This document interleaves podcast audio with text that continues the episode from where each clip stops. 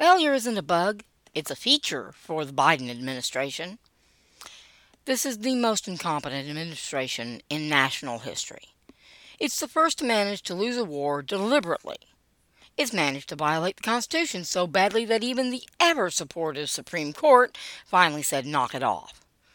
This administration has lost every case with a verdict thus far, challenging its increasingly bizarre edicts.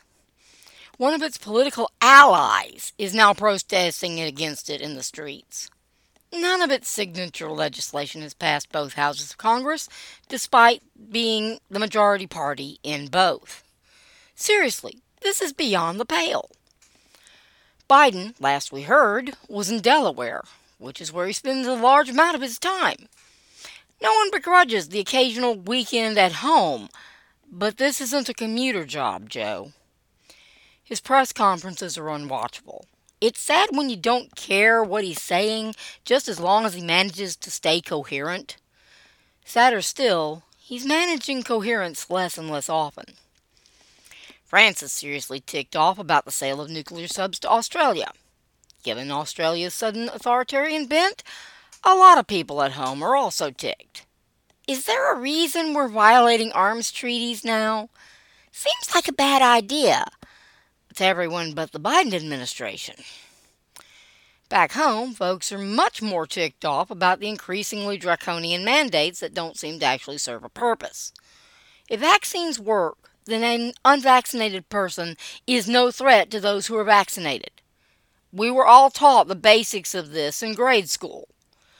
Yet minor surges in cases are blamed on the unvaccinated, regardless that a lot of the cases being counted are people who were vaccinated. The fear-mongering is beginning to fall on deaf ears as more and more people realize that this makes little sense. So, the administration nationalizes monoclonal antibody supply and begins rationing the only effective treatment that prevents hospitalization. The F D A starts playing cutesy with a supplement that may, or may not, help, and which has been on the market for decades. This after the F D A backed away from the booster requirement the administration wanted. These actions aren't public health. It's just playing politics with a virus. The crazy part is this muddled mess is the best card the administration has to play right now. The Biden administration seems to be convinced that if they do something right on C nineteen, that a miracle will occur and the public will forget all the other failures, missteps, and plain old screw-ups. Most especially Afghanistan, where rescue efforts are still ongoing for the remaining few left behind. Nothing like a sudden massive upsurge in deaths to take people's minds off little things like Afghanistan. Now if they can only get the virus to cooperate. Trouble is, most people were already vaccinated. The virus is well into its umpteenth variant, and those are predictably becoming less virulent. A lot of people have had C nineteen without knowing it and have natural immunity from that infection. And a good number of them were vaccinated as well. It all translates to lower and lower numbers of truly new cases and fewer and fewer deaths. Great for people, not so great for a beleaguered administration that needs to do something so it has a big win.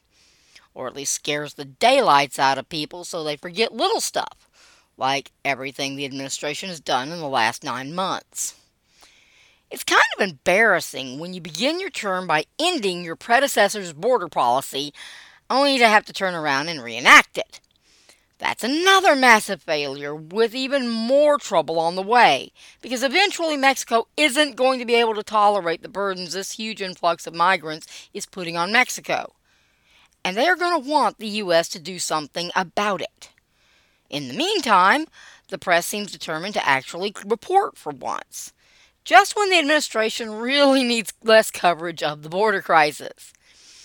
Voters get all upset about millions of folks showing up on our southern border and trying to walk right in.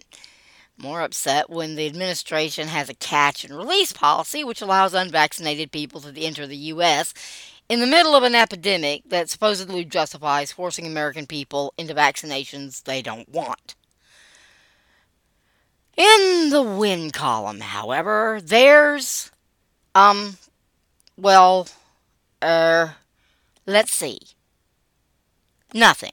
This administration hasn't had a real success in its entire nine months.